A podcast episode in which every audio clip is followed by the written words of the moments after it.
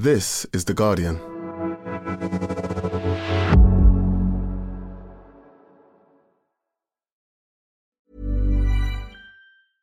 Hey, I'm Ryan Reynolds. At Mint Mobile, we like to do the opposite of what Big Wireless does. They charge you a lot, we charge you a little. So naturally, when they announced they'd be raising their prices due to inflation, we decided to deflate our prices due to not hating you.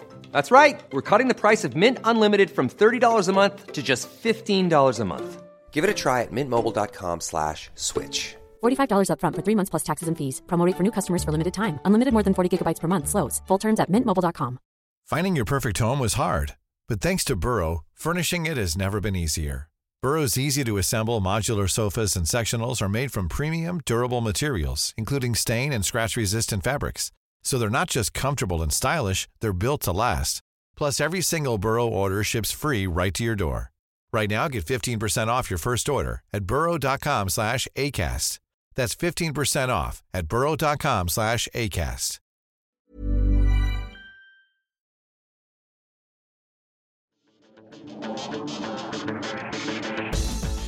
Hello and welcome to the Guardian Football Weekly. The Premier League 22 23 comes to an end. And how? Well, not spectacularly, but some real tension at Goodison until Abdoulaye Doucouré Barry horned one into the back of the net. They held on, and that was the relegation places decided. Leicester won, but it wasn't enough. Dean Smith, like Brendan Rodgers before him, not getting enough out of a talented squad, a real air of not really up for it that often from Leicester. Big Sam's Leeds wilted under the slightest pressure. He'll take his half a million for the one point he got and relax until March next year when someone, I don't know, Wolves panic and bring him back. We'll round up the rest. Villa get into Europe. Saints and Liverpool play a final day game in the true spirit. And even bigger than Brentford doing the double over Manchester City, a goal and a new contract for Ethan Pinnock. Barry is bouncing off the wall. Suzy Wrack joins us to talk about the end of the WSL season. Before you start yelling, there's a playoff special tomorrow. We'll agree with everyone about the broadcasting ability of Jeff Stelling, answer your questions, and that's today's Guardian Football Weekly.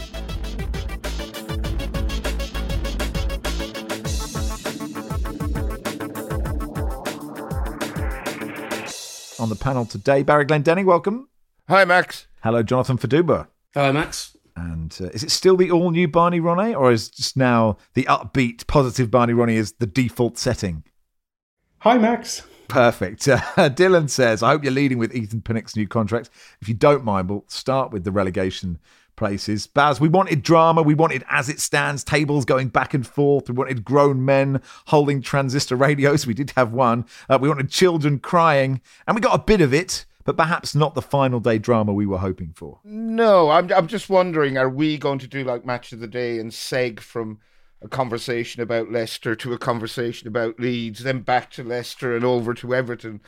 Um, or will we deal with each one at a time? I think one at a time because I don't think we're good enough to do that. No, we're not. Um, that's for sure. Uh, there was a lot of, dr- quite a lot of drama. It was a good final day, I thought. And when the board went up at Goodison Park with 10 minutes on it, I mean, Yeah. Christ almighty. if I was an Everton fan, my heart would have just sank into my boots.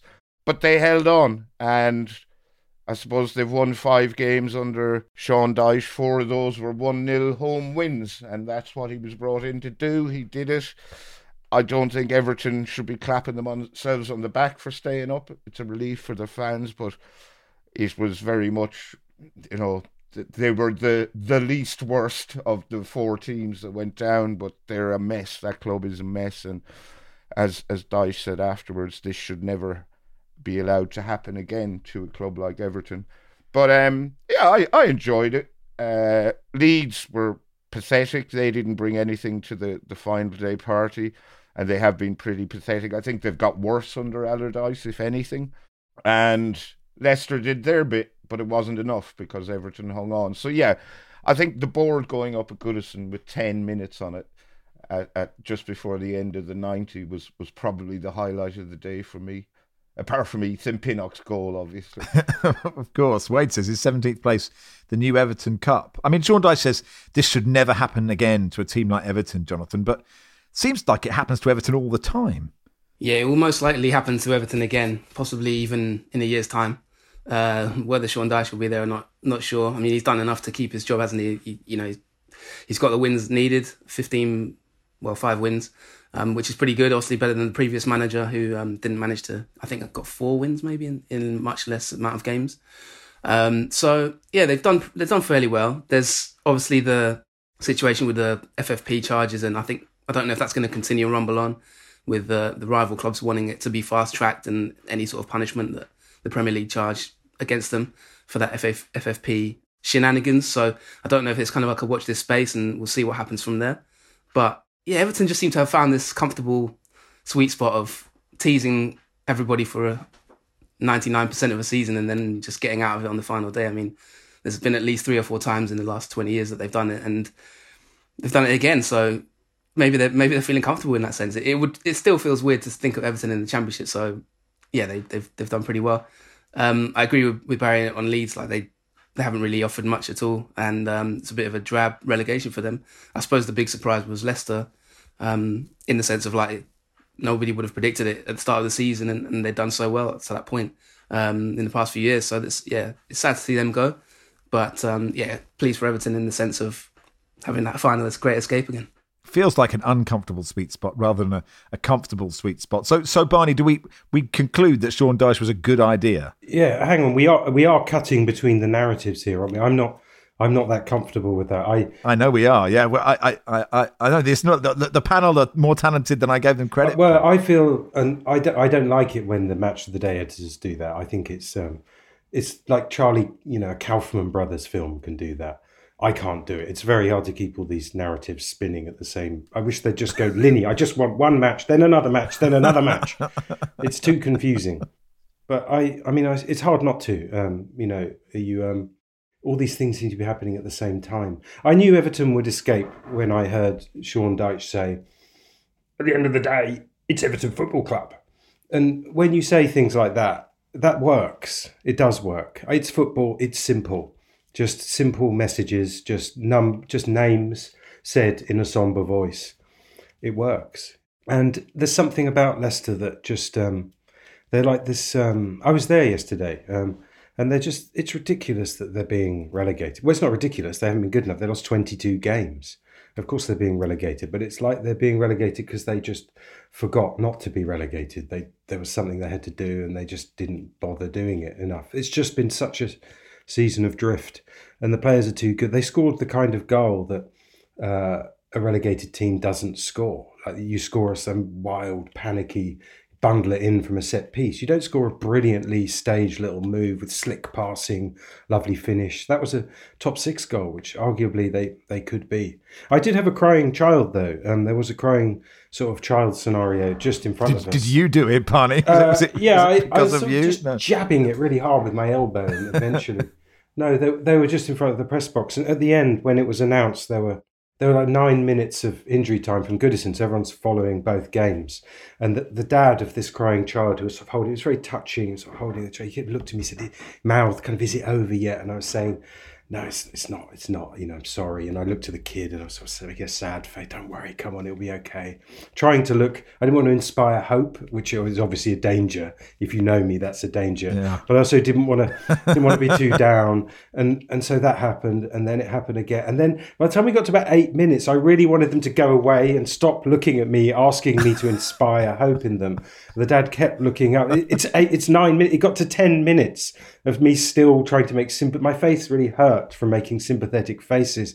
I just wanted him to cry and just get on with it by that stage because we had a deadline. Um, but it was um, it was it was very. It, it, I mean, the Leicester story is yet to be told. I think there's probably a whole load of stuff to do with what happened in the sort of dog days of Brendan that will come out. But it does say it. Do, it does show what strange league it is, um, and uh, uh, the fact that beating Bournemouth, Everton beat Bournemouth is the reason why you go down is a very kind of weird outcome for them. I would say well done Bournemouth as well because I, I kind of thought they were going to they were definitely gone at the start of the season. Instead, they get to reign over it as overdogs, um, deciding who does go down. So congratulations to them. Uh, yeah, uh, Gary O'Neill. I think everybody wrote him off, and he has done uh, incredibly well. Sean Dyche got 21 points from 18 games. Lamp- Frank Lampard got 15 points in 20 games. Not not really been a great season for Lampard, Barry. Um, but but um, we should focus a bit on. I know you're all going around the narratives. I'm still on Everton. I'll keep asking those questions. you can do what you like. Um, the the goal was wonderful. It was, yeah. Um, and you, you said that um, Abdoulaye Doucouré, Barry Horned the, the ball into the net. wasn't quite as spectacular as Barry Horne's, who he roofed it back in the day, but Everton do have this sort of tradition of last day screamers keeping them up, apart from the one um, Hans Segers threw into his own net, which uh, Ian Wright sort of alluded to on Match of the Day last night. And what a goal! Uh, what a you know, to keep his cool and, and score with that stunning shot on the volley in such a an important game. Uh, Mark Travers in goal for Bournemouth didn't move, like just looked, turned his head to watch the ball fizzing past him.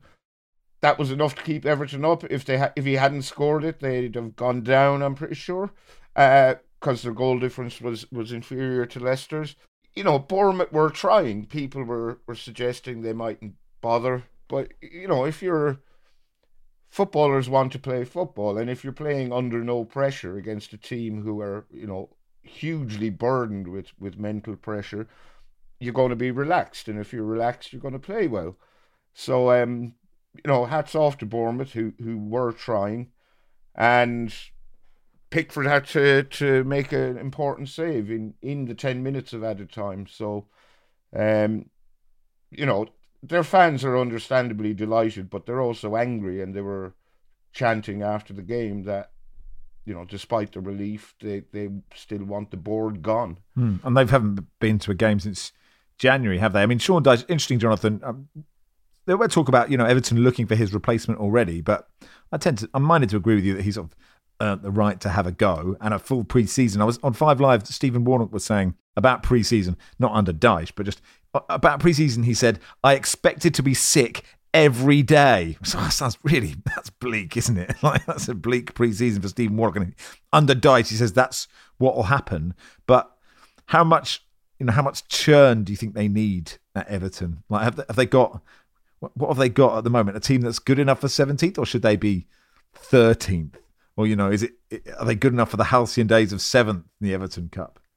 Apart from the fact that they haven't no striker whatsoever, really, apart from Calvert Lewin, who's obviously injured most of the season, and Simms is, you know, emerging but not maybe proven at that level yet. Um, and obviously Neal Maupay, but he's doesn't seem to have had much. Uh, doesn't seem to have been selected much by either manager. Yeah, I think they, they, the squad isn't terrible. You you wouldn't really put them as I don't think bottom four, bottom three, bottom four. I mean, Abdoulaye Doucouré, you mentioned him, him there, for example. He, he didn't start Lampard's last 18 league games as a manager. And as soon as sort of Sean Dyche came in, he's given him pretty much a starting role and he's repaid him. He's, he scored quite a few important goals, um, and of course the winner in in the final game of the season. So you do wonder exactly what the previous manager was doing with the squad in general, um, which didn't help. So I think that's an issue. Recruitment they're going to have to really get right, but again, it goes back to the the FFP issue they have, and do they actually have the money to to sort of do the surgery that's needed? Um, so yeah, I mean, even even replacing Lewin were he to leave is going to be pretty expensive. So that, that's the side of it. I think that with this new stadium coming as well, that's the side of it. I think would worry Everton fans how are they actually going to recruit well enough. But the makings of the squad isn't too bad. You, you know, you've got Onana, you've got Doucouré, you've got Gueye in midfield, and then you've you know you've got the base of an okay defence. So I mean, whether I don't know if Pickford, Pickford will stay, seems like fairly comfortable there. I wonder if he could maybe um, go go a bit higher and maybe go to a, um, a club challenging for more interesting prizes. But all in all, like, I think the, the, the base is there. Sean Dyche obviously will have them puking their guts up uh, every day for the next few months, and then they should look to be mid-table next season. I'd say, but I think the the real issue they have is, is, is that recruitment part of it, and obviously just with the the, the board and the the dissatisfaction with the fans and the board there's obviously a real breakdown between that, you know, those two elements of the club. And until that's resolved, it's probably still going to be dicey for them, isn't it? I look forward to Alex Iwobi and uh, uh, Conor Coady dry retching on week three of pre-season. Um, uh, Kieran Maguire saying Leicester City are relegated with the highest wage bill, most expensive squad in Premier League history. So many players out of contracts: Tielemans, Amartey, Söyüncü, Mendy, Jonny Evans, and so many players, Barney, who just knew they weren't going to be there next season seems it seems silly that doesn't it Yeah, it's it's really poor management. You reach a critical mass where, uh, yeah, you've got nine players out of contract or leaving. Uh, it's human nature that um, that's going to kind of become the um, sort of collective. There's no such thing as collective consciousness, but the collective consciousness of that squad. Um, and you know, I'm told by people who watch Leicester a lot that Tielemans, for example, did actually play quite well this season, and uh, clearly Maddison's played well. And it, you kind of run through them, and everyone seems to have played well. Harvey Barnes has played well, and they're all good players. Like how how has this happened? There's a it's a really interesting study in a kind of strangely sickly sporting culture where just a tiny bit more desperation. I think probably allowing Brendan Rodgers to stay for quite so long was a real mistake. That just created this kind of anti energy in the middle of the season where they just drifted. Leicester won at one point won four league games in a row, which is a third of all the points you need to stay up. That was in about four weeks. How can you do that in autumn and still get relegated with all those players who will win you a game at some point? It's just incredible. There was they didn't win. They won one in fifteen games towards the end, and then just won their last one because they needed to. It's really shameful, and really, I mean, the players did a kind of slightly baleful lap of honour at the end. Well, not lap of honour. They applauded the fans for their support, but they they should be asking themselves, how have we let this happen? because people at the club now, as everyone says, and it's a cliche, but it's true, now lose their jobs. It's really bad for the city. It's bad culturally for Leicester to miss out on this kind of um, headline economy. And uh, it's just very sad that that's been allowed to happen. But you have to remember that Leicester have given us incredible content over the last seven years. It has been amazing. All the things that have happened at that club, from Nigel Pearson to Nigel Pearson sacking, Nigel Pearson um, kills wild dogs in Romania, dodgy videos, um, his sacking, winning the league. Ranieri was only there for a year and a half. Uh, the Bocelli stuff, um, the career of Jamie Vardy, Wagatha Christie. You know, the Leicester has just been a content factory. They've had Kante, Mahrez. You know, they've had uh, Premier League Players of the Year there. Uh, they've sold Harry Maguire for ninety million. Um, they won the FA Cup. It's just an. They, I mean, I think what really killed them was COVID if you've got a business, a club, and an owner which is built around duty free, and duty free stops uh, for two years, that's a bit of a problem. And they, they're really reliant on the stadium incomes and the stuff they've done there. So that that was a really big deal for them. But they, it's been an extraordinary seven years. The story of Leicester is a, I mean, you know, a very sad element. The the the, the owner died outside the stadium in a helicopter crash. I mean, I know that it's very hard to speak about that because it's such a horrific incident, but it's also absolutely crazy. Um, it's it's been an amazing seven years, and, and that's now over. Leicester will have to reconfigure the whole club. You, they can't carry on as they were, and uh, as Jonathan says, um, financial problems. Uh, they're going to have to really strip it back to basics if they want to survive in the championship. For the record, producer Joel notes that he's not sure that Nigel Pearson killed the dogs, just fought them off in the, the mountains of Romania. Was it? Uh, Jim says after Gary Lineker presented match of the day in his pants when Leicester won the title, should he have worn all his clothes for last night's show? this is an excellent question. Uh, Dan says thoughts on the return of actual radios to the stands. Was, did you think that guy bought a transistor radio just so he would get on telly? Because we want the idea of nobody nobody walks around with a radio now, do they? I mean, I mean, he did. A lot of people in Brixton walk and cycle around with massive speakers. Oh, yeah. That's really blaring annoying, music out, and uh, oh. it's very inconsiderate. You know, you, uh, you surely really heard of the headphone or the earpod. AirPod. The, the radio is actually um, good though. Um, there were lots of fake. There was fake news at the stadium. There were repeated. It kept you get getting these kind of forest fires from one end where someone, you know, the internet's full of lies. I don't know if you know this, but the internet's full of lies, misinformation, insults, um, and sort of Barry tweeting things. But it, that, so news would spread of a goal. Um, and it would go around the stadium, and people would come to the press box and go, "What's going on? Has it really happened?" And you give them a sort of blank look. So the guy with the radio, old media, um, was actually, um, you know, uh, the, it makes a lot more sense. Presumably, he had Alan Green on that transistor radio, the voice of Alan Green from 1996. There was that great call to Danny Baker of a guy who said he would make up the results record them on a dictaphone, and as he left the ground, just play them out. So people around him, sort of back in the day, would just be hearing these results that were completely invented, and he'd just do it every week. So people would just think that Nottingham Forest had won and Northampton had drawn, and we get home and go, oh, that wasn't the result. Um, quite enjoyed that. Um, Leeds 1, Spurs 4. Then Georgia says Leeds absolutely deserve to be relegated, particularly given the fireworks they set off last night to try and wake up the Spurs players in the city centre. Woke me up at 3:30 a.m. Jonathan, the, the worst offence in the Premier League. Big Sam, one point, half a million pounds. I can't get over he gets half a million pounds for one point.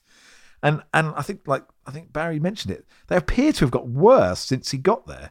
Yeah, that is an incredible um, finesse, if you if you know the term finesse. But yeah, like he they he, just basically a, a high paid internship uh, for a month and has got very well paid. I just feel like he uh, he had a bit of a, a detached air uh, to himself around that whole time at Leeds. Really, kind of, and that's kind of part of the risk of taking on managers so late in the season. It's like they have already the ready-made excuse. It's not really on their watch in a way. They they've got that kind of ability to detach themselves from it and say, well, you know, gave it a go. Um, you know, similar to Dean Smith, of course. I know he had longer, but will it go on their CV in terms of relegation? Like they can, there's, so, there's mitigating factors that they can say, well, it was, it was already too late. We were already down, and I think that's probably the way that Sam Allardyce. It's quite hard to hide it, isn't it? it's quite hard for it's quite hard for him to go. Appears he didn't do anything last season. I could have sworn, you know, the owner of I don't know Nottingham Forest going. I could have sworn you did something, Sam. Nope, not on my CV. Like like my further maths A level just disappeared from my CV. But in a, in a year's time, will people remember that he was even there? I mean, think about every team he played, he'd pretty much managed. I think at one point, and it was like, oh yeah, he's managed West Ham. Oh yeah, he's managed Everton. Oh yeah, he's managed Newcastle. Um, and it seems like that will probably be the case with Leeds. Oh yeah, he managed Leeds. Um, so listen, fair play, nice work if you can get it, and I'm sure he did his best in terms of trying to motivate the squad. But that's kind of the issue that it's it's almost too late for him to really even even any kind of methods he wants to instill. It's it's so late in the season, and I think it just kind of epitomizes where where Leeds are really. It's it's just gone really really badly wrong. Obviously, um, Victor Orta's left as well.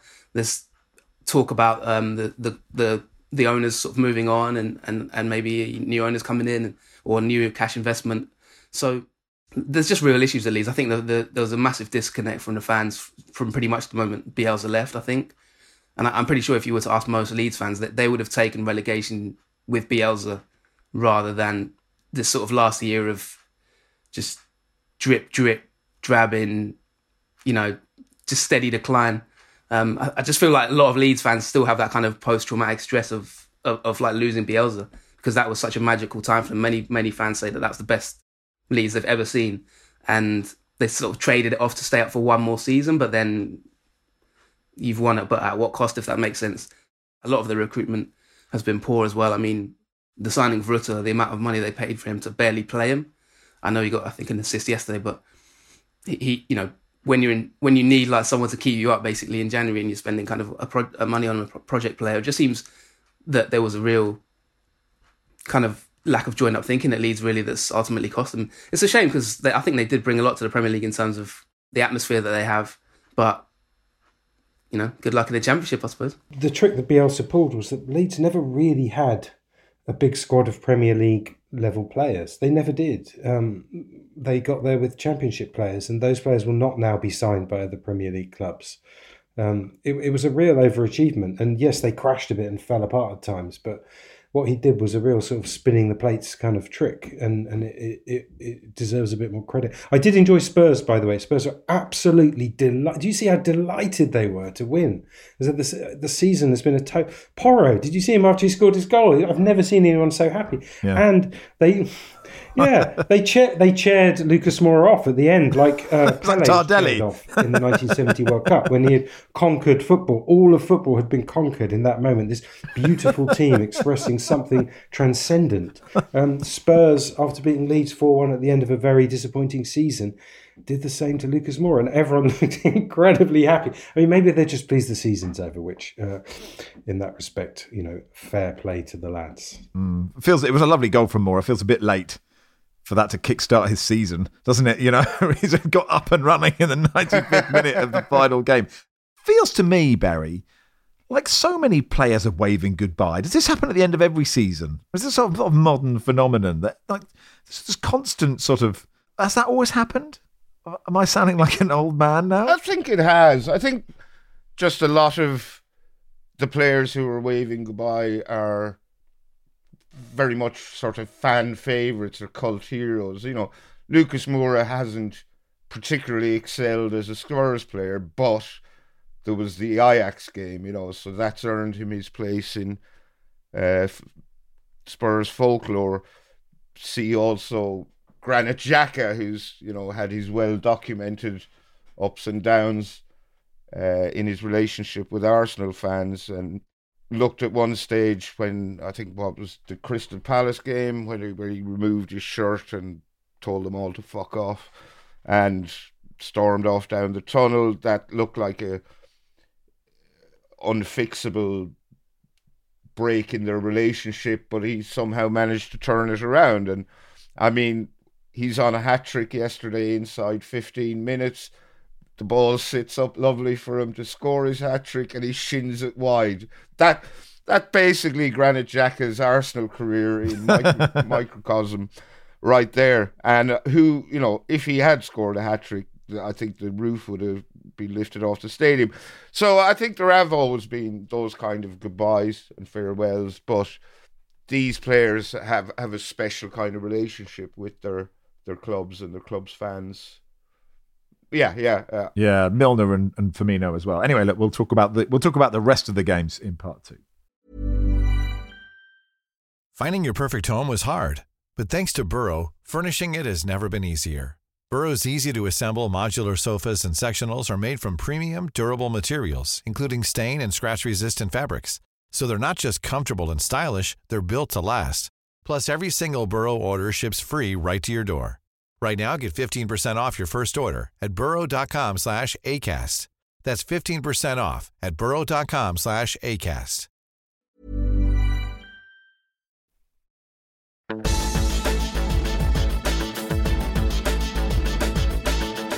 Welcome to part two of the Guardian Football Weekly. So, look, the only other thing um, up for grabs was who got into the Conference League, and Villa did it by beating Brighton 2 1.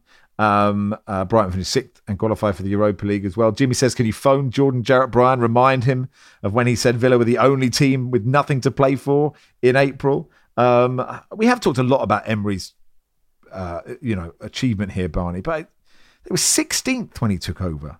Uh, they've had two wins in 11. You know, we sort of mentioned that this hasn't been a great season for, for Lampard. I don't know what it says about Gerrard as well, that Emery's come in and not invested a lot. Well, they brought in a new left back, I think, and that's it.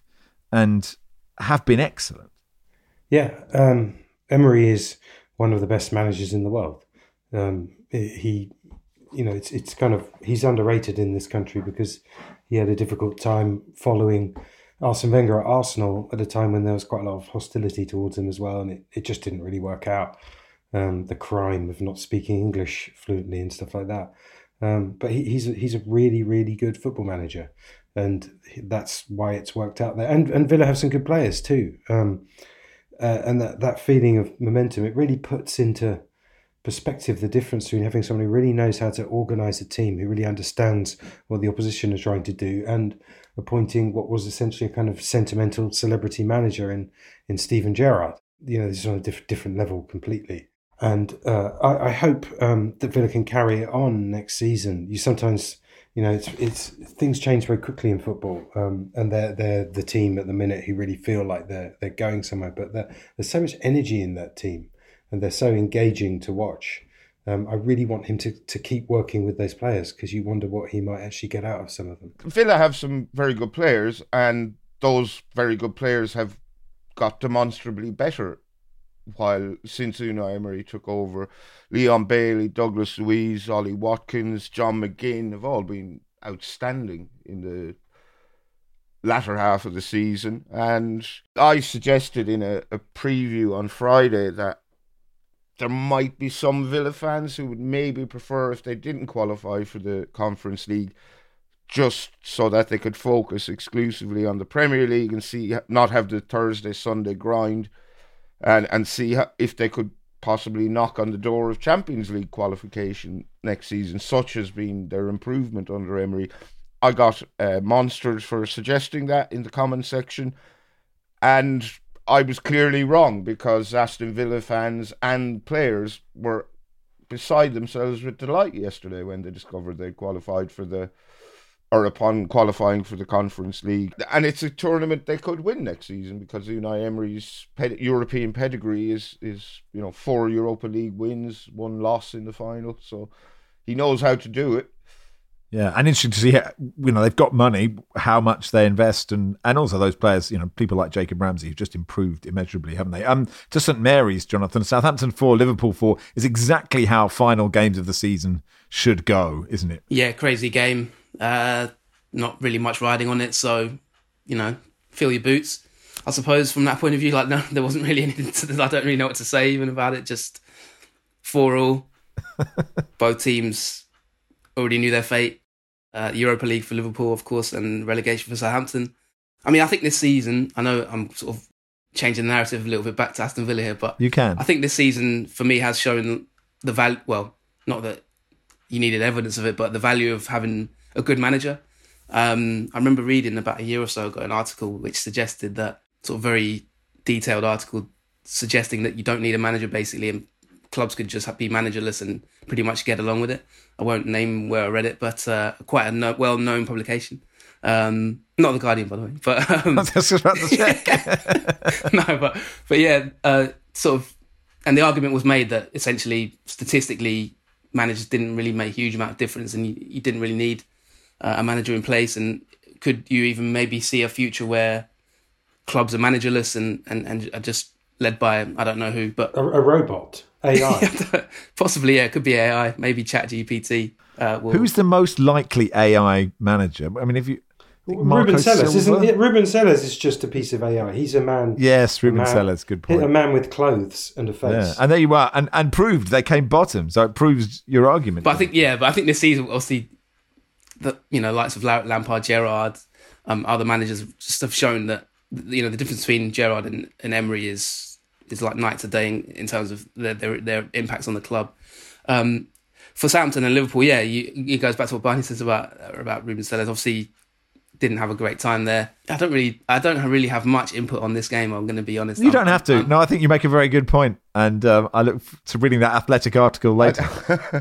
I think if um, I think I remember that article actually.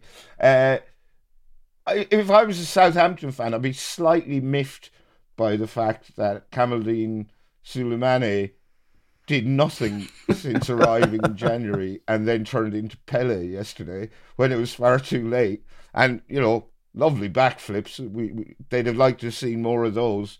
And Adam Armstrong as well. He scored yesterday, and it's like, well, you know, now, it's a bit late now, but um, yeah, very entertaining game. I I wonder now. Um, Theo Walcott is leaving. Where does Theo Walcott go now? And James Ward Prowse would probably go. Where does James Ward Prowse go now? I, I, I can't really see where they'd fit now. How, how old is Walcott now? Is he 20, 18, 19? Surely Walcott goes back to his, uh, you know, boyhood club of Southampton, and Ward Prowse goes to Spurs, and it just doesn't quite work out, and he doesn't score a free kick for six months. That would be my, that would be my prediction. Uh, yeah, Russell Martin coming in to be Southampton's manager. He knows the championship, doesn't he? Um, did anyone see Mo Salah's apology on Twitter? I'm totally devastated, he said. There's absolutely no excuse for this. We had everything we needed to make it to next year's Champions League and we failed. We are Liverpool and qualifying to the competition is the bare minimum. I am sorry, but it's too soon for an uplifting or optimistic post. We let you and ourselves down. So there you are. I mean, fifth after how they started isn't too bad, isn't it? Uh, here we go. London Left says, How soon into the show can we get the obligatory five minutes on Ethan Pinnock? Fraser, what do you think of Ethan Pinnock's finest hour? Barry Tom says, Barry must be on cloud nine with Ethan Pinnock's new four year deal and his winning goal. Of course, it was Ethan Pinnock. According to WhoScored.com, Barry, uh, no centre back has earned a better Who Scored rating than Ethan Pinnock in the Premier League this season. He gets a 7.05. I don't really know what that means. You must be delighted, Barry. I am. I like Ethan Pinnock. He's a very good defender in a very good team. Uh, Thomas Frank obviously adores him because he he's plays every game. He's got a four year deal. And, you know, you mock me for saying he should have got of the season for that tap in. It was came at the end of a very well executed free kick off the training ground, as you well know, but tend to forget to mention. And I noticed that in the goal of the season, uh, contenders a match of the day. One of them was a Jacob Murphy tap in. Um, so, uh, you know. I have a real issue with that. I have a huge issue with that in that the pass from Alexander Isak hits a defender on the way to Jacob Murphy. And, and I think that therefore is not a, you know, that, that basically the, the run is amazing, but you can't have a, you can't have a move where a defender touches it if it's a move for, to, to, qualify for goal of the month. If you and I, yeah, it's not an anti-Newcastle bias. It's just how I, I feel strongly about that. Well, with the, the famous Ethan Pinnock goal against Liverpool, it was Pontus Jansson who was supposed to finish the move, but he complete, had a complete fresh air kick, and Pinnock just happened to be at the far post. Mm. Again, a problem, a problem in a quality of a goal. Um, you agree, Barney? Yeah, are you are you one of these long shot people? I don't think no, long no. shots should have. have no, I'm not. There. Oh, look, he's kicked it from really far out and it's gone in. Is that what you want? No, I'm not a Is long that shot what person. you want, Max? well, I like like there's a certain level of long shot which is, you know, which has merit. You know, a Yeboah. Oh, it's hit the bar and bounced down. Is Yeah. that what you No. I do Max? like Is that. that what I like- you want? yes, but I also like a passing move. But you can't if it touches a defender during the move, then it's sort of null and void. Still allowed to be a goal, but Yeah, is it? I suppose. I mean, other players exist on the pitch. Part uh, The danger of touching a defender with your pass is often factored into how you mm, play the pass. maybe, maybe, maybe you're giving them too much credit. I think it's like a it's like a Well- solo goal, right? It's like it's like Maradona v England. If if I don't know one of those hapless defenders had sort of almost tackled him and it had come back to him, it takes away from the goal. The fact that he keeps the ball away from the players the whole time makes a difference. I had a conspiracy theory for years that that was actually a Terry Butcher own goal. Because if you look, he does ah, Yeah, he slide does, in, yeah. and it might be he. He may actually kick Maradona's foot onto the ball. Does that take? Has that ruined the goal for you? Are you now bit. saying it's? yeah, little. You know, bit. last night on Match of the Day, I saw something that it rocked me to the core. wow. Okay. It was it was an, I I felt that I was woken I was woke in that moment. I was one of the sheeple previously, and then in that moment I opened my eyes. And that moment was Alan Shearer looking into the camera and angrily saying that the entire system is geared against mobility. It's designed to keep people down. Alan Shearer said that, and I know what he's referring to. And when I hear you talking like this about, you know, the, the goals that you don't you don't deem worthy, I think that Alan Shearer might be right. I think you're you're showing the same kind of bias, the kind of bias that stops Fair enough. bloodthirsty multi-billionaire regimes from simply buying whatever they want. I'm I'm feeling here in this uh, podcast. Well, guilty as charged. Um, Yeah. uh, Shearer, Shearer's at home nodding. He's nodding, saying yes. More. well, he'll probably write me. A, he'll probably write me a letter saying how much he loves me now. After this. He's, he's really drunk the Kool Aid, hasn't he? He's um he's really bought into it. You know, good for good for him. You know, the, the thing about that letter when he said, um, "I had to dread going into work." Some mild ribbing from Gary Lineker and Ian Wright, the two nicest people in the world. Like that's that can't be dread, can it? Anyway, the latest on Ivan Toney um, uh, repeatedly placed bets on matches it's his own team were involved in, including 13 occasions when he backed his club to lose and gave clearly false answers to the investigation into his breaches of gambling rules an independent regulatory commission has found. The commission concluded he tried to conceal his betting using third parties and their betting accounts in case there was ever an investigation, rejected his claim that he'd wanted to conceal his betting only from his parents. Um, he wasn't actually playing in those games. For most of those games, he was on loan somewhere else. And for the ones at Wigan, he wasn't part of the matchday squad.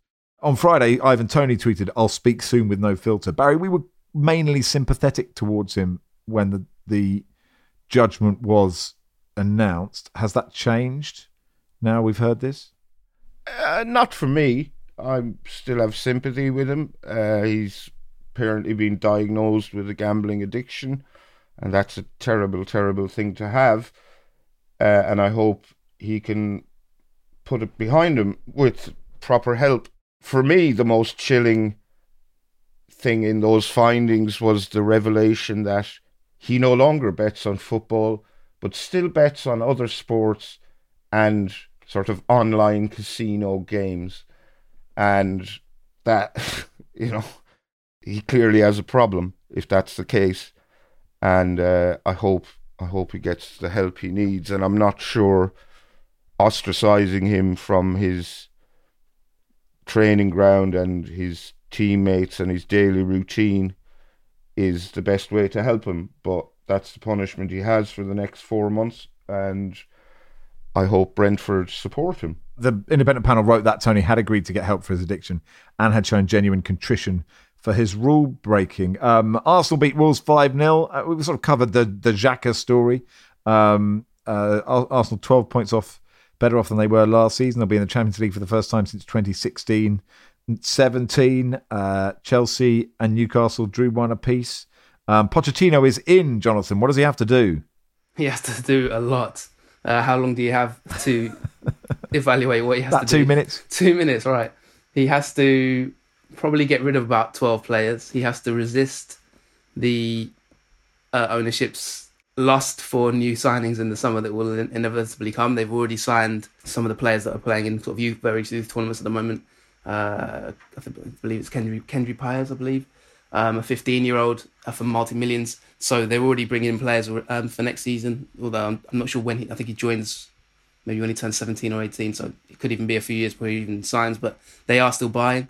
The thing with the football in terms of season to season is, is sometimes it's, it's, it's not as bad as you think it is, if that makes sense. And you've seen teams have disaster seasons, like, for example, Manchester United last season, where um, you know, when they started the season and lost 4 0 to Brentford, there was that feeling like, could they end up 15? Is this how bad could this get? And then it turns around very quickly. And I, f- I feel like that, that might be some something that could happen to Chelsea next season. You could see them with no Europe having uh, weeks to co- concentrate and implement Pochettino's ideas. I could see them sort of challenging um, for the Champions League again. But I think there was an announcement maybe that Todd Boehly might step back a little bit and take a, only dedicate 20% of his working commitments to Chelsea, is what I read. Um, so if that was to happen, I suppose that could maybe free up, you know, maybe maybe make things a little bit calmer. But yeah, it's hard to really know where, where Chelsea will go from here. I still think they're going to recruit players, and and the sad thing, I suppose, from that point of view, is they got arguably the best academy, if not in in England, then in Europe, and it seems like the majority of the players they're going to lose are their academy players. Loftus Cheek, um, Hudson Odoi seems like he's moving on. Mason Mount is a main target for a lot of clubs, and so it, it just feels like a little bit. I think I think from the fans' point of view, the whole thing that attracted them in the whole first Lampard era wasn't it was that they he because they had that transfer ban, he had to play a lot of those those young young players, um, the likes of Tomori as well, who have who have gone on. So Tammy Abraham. So just feels like that kind of era of Chelsea bringing through those players is kind of becoming more challenging. But then again, they do have Lewis Hall, who's who's looked really good in the last few games. So yeah, watch this space. But I, it's probably never quite as bad as it feels, if that makes sense. So I do think they'll be better next season. Barney, what do you expect Newcastle to do this summer? um, they'll spend a lot of money, but not not stupid amounts of money. Um, I mean, it has to be said um, that that the the transformation has been amazing. Um, you know, Eddie Howe is clearly he's done a brilliant job. He's he's a, he's the coaching's been fantastic. He's improved players. It's you know it's one of the things about a club like that. Those players are are playing to they're in competition with the players who have yet to arrive. They're desperate to be a part of that. There are people who want their spot who haven't been signed yet. And if you're a professional in any any role, you want to be a part of that. There's so much motivation there. There's such a kind of it's one of the overlooked aspects of the nation state club thing is it's not it's not about just throwing money at things. It's the kind of coherence, it's the fact that you're essentially backed by bottomless guarantees that you're never going out on a limb, you're not making impossible, stupid decisions based on the egotism of one person. It's all very solid. You're backed by something that's, you know, it, it reminds me a little bit of, um, well, just just being sort of born into a wealthy family. You you can make decisions that that kind of um, you know have no real repercussions, and the stability is a huge thing. Uh, and uh, I don't know. I, I, wonder if they will upset that process if they sign wildly, if they sign Neymar, if they uh, sign half of the Leicester team. I, I, wonder if what he's done so far, just very carefully adding to that team, is the right process. I mean, it's very hard to divorce. Um, you know, you can divorce. The, have you seen with Man City? You can divorce enjoying the team and the process, and people doing their jobs really well from the fact that this is essentially a nation state PR mission designed to um, polish the image of a, a, a country that you might not otherwise feel that comfortable about. So I hope that they continue doing it in a good way because they're great fun to watch. Newcastle supporters and indeed Alan Shearer seem to think that the, the system is weighted against them and people want them to fail. There was a, lot of stuff about what an annoying team they've become under Howe because there's quite a lot of sort of tricks and gamesmanship and shithousery in there. But it's not really true. Like I really like Newcastle. A really great club. I love the fans, one club city, and it's really for the sport. It is great to see them doing well. Um, and I do wonder how they'll do in the Champions League. I think they could do really well this is the challenge facing the game. That's something Newcastle fans have to deal with. Sorry, I'm talking about that again, but I find it hard not to. No, I, I, I sort of echo all those sentiments. You sort of just wish it was a benevolent billionaire because it's great that someone has crashed the top four. Yeah, it's, it's so great, and it's great. Where that are all the club, good billionaires? Yeah, where are they? Where, where are the billionaires who made their money out of running a charity. Why don't those people That's exist? a really good idea. Uh, Joelinton's been called up to the Brazilian squad for the uh, first time. That is richly deserved. Uh, Manchester United beat Fulham 2 1. Um, uh, brilliant start for Fulham. And then uh, Mitrovic missed a penalty, which could have made a difference. I mean, if you can remember far enough back, Baz, to the first two games after they lost to Brighton and Brentford, which is actually not as bad as it seemed at the time. And John Bruins, they are shite. They're not shite. Um, they're the third best side in the league because it doesn't lie, does it? No, they're not shite, uh, but there is quite a lot of obvious room for improvement, uh, which is probably a good thing uh, if if you're a Manchester United fan and if you're Erik ten Hag. They've they've had some terrible results. They've had some very good results. They've he's top four finish and a trophy is is you know he's done his job this season. So I do see a lot of room for improvement in Manchester United, and I expect him to improve because Erik Ten Hag clearly knows what he's doing and he's had to deal with off field issues. The way he handled the Cristiano Ronaldo thing was, was excellent, you know, perfect. I don't see Harry Maguire having a future at Manchester United. He's not a bad player, but um, Ten Hag clearly doesn't rate him. Uh, and he's, you know, he's not among the top three or four centre backs at the club and uh, and was phased out. Uh, so yeah, I'd, I'd I'd be happy with the season if I was a Manchester United fan because I think they will get better next season. Uh, the other game uh, finished Palace 1, Forest 1. Um, uh, Cormac saying Chelsea finished in 12th, having held the position for so long. Did Palace bottle it uh, by coming 11th? But well done to uh, uh, Palace. The Roy Hodgson gamble worked and to Forest for staying up. Um, and we'll, of course, talk about all these teams when we preview the uh, season in, I don't know, a couple of months' time. Uh, tomorrow we're going to cover the three playoff finals. So well done to Luton and Carlisle. Uh, you probably know who's gone up between Sheffield Wednesday and Barnsley from League One by now, uh, but we'll do that tomorrow in part three. We'll talk about the WSL. Just, just one thing, Max, before we, we go to part three. I just have in front of me my Premier League table prediction from the start of the season. And I got Man City winning right. Yes. I got Man City winning, right? we, we don't need to say anything ah, more about. Well, I got I got Man City winning. I got Forest sixteenth, and I got Aston Villa seventh. But as I've already established, I also had Aston Villa ninth because I completely forgot West Ham. so I don't know if that counts as two points or three, but we'll do it again next season. Why not? And we'll be back in a second.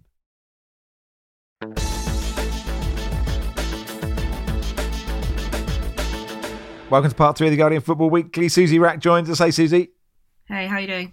Yeah, very good. So look, Chelsea win the league uh, by two points from Manchester United. Uh, Arsenal, Man City slipped away towards the end of the season. It's kind of what we expected going into the last day. It was good that the title was still alive, but Chelsea were always going to beat Reading, weren't they?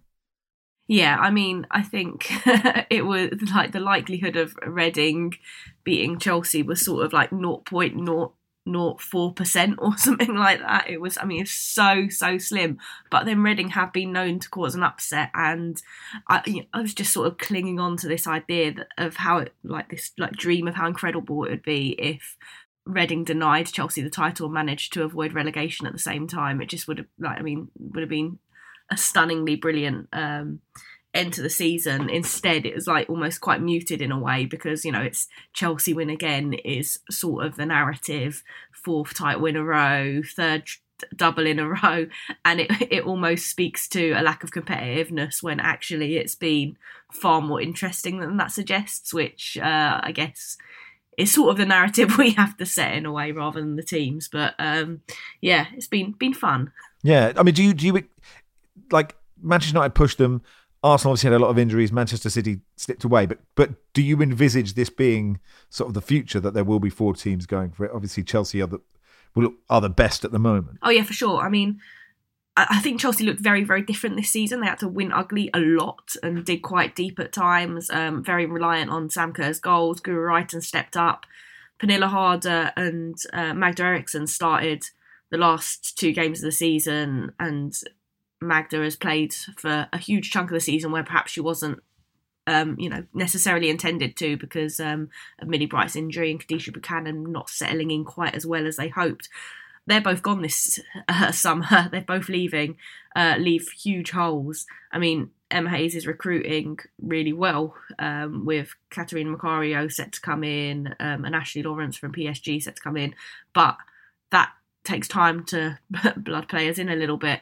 I think it's going to be really interesting to see how they do ne- next season, where they're sort of towards the peak of a period of transition. This was sort of like the start of it, and everyone else is going to get better. I mean, Man- Manchester United getting Champions League football is going to transform uh, what they can do, um, who they can attract, and will really push them on a on a level. In Arsenal, all these players coming back from injury. There's talk that they're going to be recruiting quite well as well, and are going to look very strong. City have said there's not going to be a huge amount of change this summer. They um, ha- like had a huge overhaul last summer, so there's it's very much about sort of consistency and things. Um, and I think a lot of it may well come down to who comes out of the World Cup um, most unscathed, which could fall slightly in Arsenal's favour in that sense, in that most of their players aren't going to the World Cup because they're injured. Um, so yeah, it's going to be good. Yeah. You talked about that, the injuries and th- that specifically the ACL problem. Is it getting worse? Is it just being reported more? And is anyone kind of ahead of the game in terms of prevention? no one is ahead of the game. It seems worse. I think it's getting reported more heavily. The fact that Arsenal have had four in one season and then a hangover one from last season. Teyah Goldie, a young player, did hers towards the end of last season, so was out for the start the season as well. So really, it's been there's been five players hit with ACL injuries um, this season for Arsenal. Um, the fact that it's like such big names, I think, has caught the attention more. But there had the other teams have had this problem. Tottenham have had a few. Brighton have had a few. You know, quite a number of players have had uh, had more than one. Aoife Mannion literally did one knee, came back, did the other uh, within two games, um, and is only just back, sort of towards the the second half of this season, really looking like a, the player that she was. So it, it's a persistent problem, and it's like really m- like multifaceted um, because there's there's just so many factors. I mean, one of the things that is really interesting for me is that three of Arsenal's four big ACL injuries were done at the Emirates, and like that's the better pitch, right? Um, so it makes you wonder whether the change between surfaces, Boreham Wood and the Emirates, and their training ground has an impact. The type of boots people say could have an impact. Um, you know, most boots are designed for men's feet, position as studs, all that kind of thing is is very different. Um, uh, needs to be very different for women's foot and isn't. There's issues with um, the biomechanics of um, women's bodies. Uh, they move in slightly different ways. The muscles are, like have slightly different dynamics between each other you know like slightly you know one is slightly more stronger than the other in a way that it's not in men and that imbalance means that you need to work on building up certain muscles that don't necessarily get built up because strength and conditioning coaches don't understand it. So there's like a whole load of factors that contribute. Periods like people say that the menstrual cycle um, can have an impact but like all of that research is sort of done in some places is not necessarily shared, is not collated and brought together in any way. There's not been like a holistic approach uh, for the good of the game to the problem, which is is sort of what needs to happen. Someone like FIFA needs to sort of take it by the scruff of the neck and just bring all of the experts together across all of these different fields and go, right, how do we solve this problem? Because let's face it, the World Cup is going to be hugely inferior without a whole host of players at the tournament, which, you know, no Catarina Macario for uh, the US women's national team. Katoto's not recovered in time for France. You've not got no, got not got Beth Mead. You've not got Vivianne Miedema. Uh, you've not got Leah Williamson. Um, there's just yeah, it, it's it's ruining big competitions and big games. Sure. Yeah, and, and like given the injuries for England, like do you see Sarina Wiegman making like I've I've heard people saying Steph Houghton might come in, might come back in. Do you see her making sort of interesting decisions? her track record says no. Um, she's a she like is comes across from her time in the Netherlands as like quite a stubborn manager. Um, doesn't like to necessarily revert, and I mean I think personally I think Steph Houghton burnt a lot of bridges when she did the radio interview where she um, sort of really you know, kind of criticised the decision to be left out. You know, talks about how desperate she was to get back in. It, it was almost like she was expecting to not get back in, and then and the opportunity not to come up, and then these whole host of injuries have meant that actually she probably would have had a chance. But I think she's maybe, you know, burnt burnt a few too many bridges with with some of the stuff she said recently. Um, but yeah, I mean, I think there could be some surprises. Um, but I also think there could be some surprises the other way in that, you know, I think Beth England has had such a phenomenal season, should be in that squad. Um, is came in in January and is already Spurs' top scorer of all time.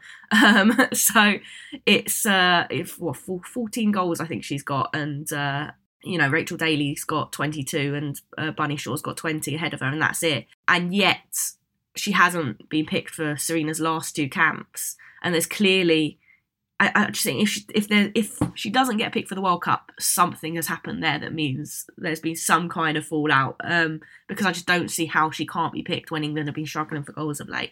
But Sarina doesn't like change, so it, it's it's a really really difficult one to call. Um, and who am I to judge?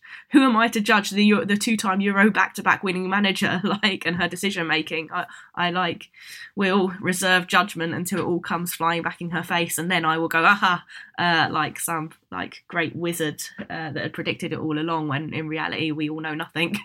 Guardian Women's Football Weekly is out tomorrow, of course. And congratulations on your, what did you win? What was the award, Suzy? Oh, it's a Sports Book of the Year award for like new women's sports writing, which was surprising, and I was um, not prepared and was very much enjoying the free bar, uh, which Right. which, Oh, wow. which did not end particularly well. Nobody has. Listen, I'd say you're in good company looking at Barry and oh yeah, winning winning awards and not being completely sober when accepting them. Uh, uh, is that unfair, Barry? No, uh, when we won Best Radio Show uh, two years ago at the FSA, it never even crossed my mind we would win. So I too had been enjoying the hospitality. Uh, and uh, well, I was on Zoom. I was on Zoom just listening to Barry going, "Our show is rubbish, and you should all be ashamed of yourself." It was very funny. it was magnificent. It Yeah. was magnificent. Anyway, Suzy, thanks for coming on. As always, chat soon. Cheers, guys. Uh, Suzy Wrack, the Guardian women's football correspondent. Um, the Bundesliga was exciting. Dortmund didn't win the league. Archie's on tomorrow. We'll do that in detail as well. Uh, Also, like um, Bundesliga 2 was equally thrilling, actually. Uh, and finally, look, it was 25 years of Jeff Stelling, and uh, it was lovely. It was a big love in, um, some brilliant montages, and he was really, really brilliant at that job, and ostensibly not an easy job in broadcasting. And you know, he's just got one locked off camera basically, and he's sort of his ability to like talk to the viewers through that was totally sensational. So I doff my cap to Jeff Stelling. I don't know if any of you uh, would like a to, to give him some more credit because everybody it's and also very hard in this industry to be loved universally, and I think Jeff is. Uh, yeah, there's not. You don't hear anyone say a bad word about him. I, I, I think I've met him once or twice, but I wouldn't claim to know him at all. But he's just brilliant at his job. Uh, very likable man. Does a lot of work for charity, which uh, he doesn't like to talk about, but seems to talk about a lot. Uh, he's just a, a top bloke, and uh, that job he does is so difficult, um, and he makes it look so easy. Uh, so, yeah, good well. luck to him. And uh, I, Barney, you look like you were going to come and say something, but Bar- Barney clearly hates Jeff Stelling, and so does Jonathan. Come on, Je- Barney, let us know about the real Jeff Stelling. No, no, he's exceptionally good at what he does. The- I mean, I was just thinking that. Um, I mean, I've got two teenage kids, and Jeff Stelling is what he must be in his seventies, and they think Jeff Stelling is brilliant and that he's classic, and that oh, it's Jeff. You know, they they immediately warm to him. And if he's on, it's like, oh, look, Jeff. And that's quite an achievement for an old guy who's basically yelling really quickly about football to have connected with two cynical teenage kids who like football. But uh, and he never seemed to be trying too hard to do that. Just being very good and being massively interested in what you're doing is something uh, obviously everyone on this call uh, could learn from. Hmm. Uh, 68, by the way. So, you know, it's not 70 yet, but you know, not far off. Anyway, uh, good luck with uh, whatever you do next, Jeff. And that'll do for today's pod. Uh, thank you, Jonathan. You're welcome. Thanks, Baz. You're welcome. Thank you, Barney. Bye, everyone. really good, Barney. Well done. Football Weekly is produced by Joel Grove. Our executive producer is Danielle Stevens.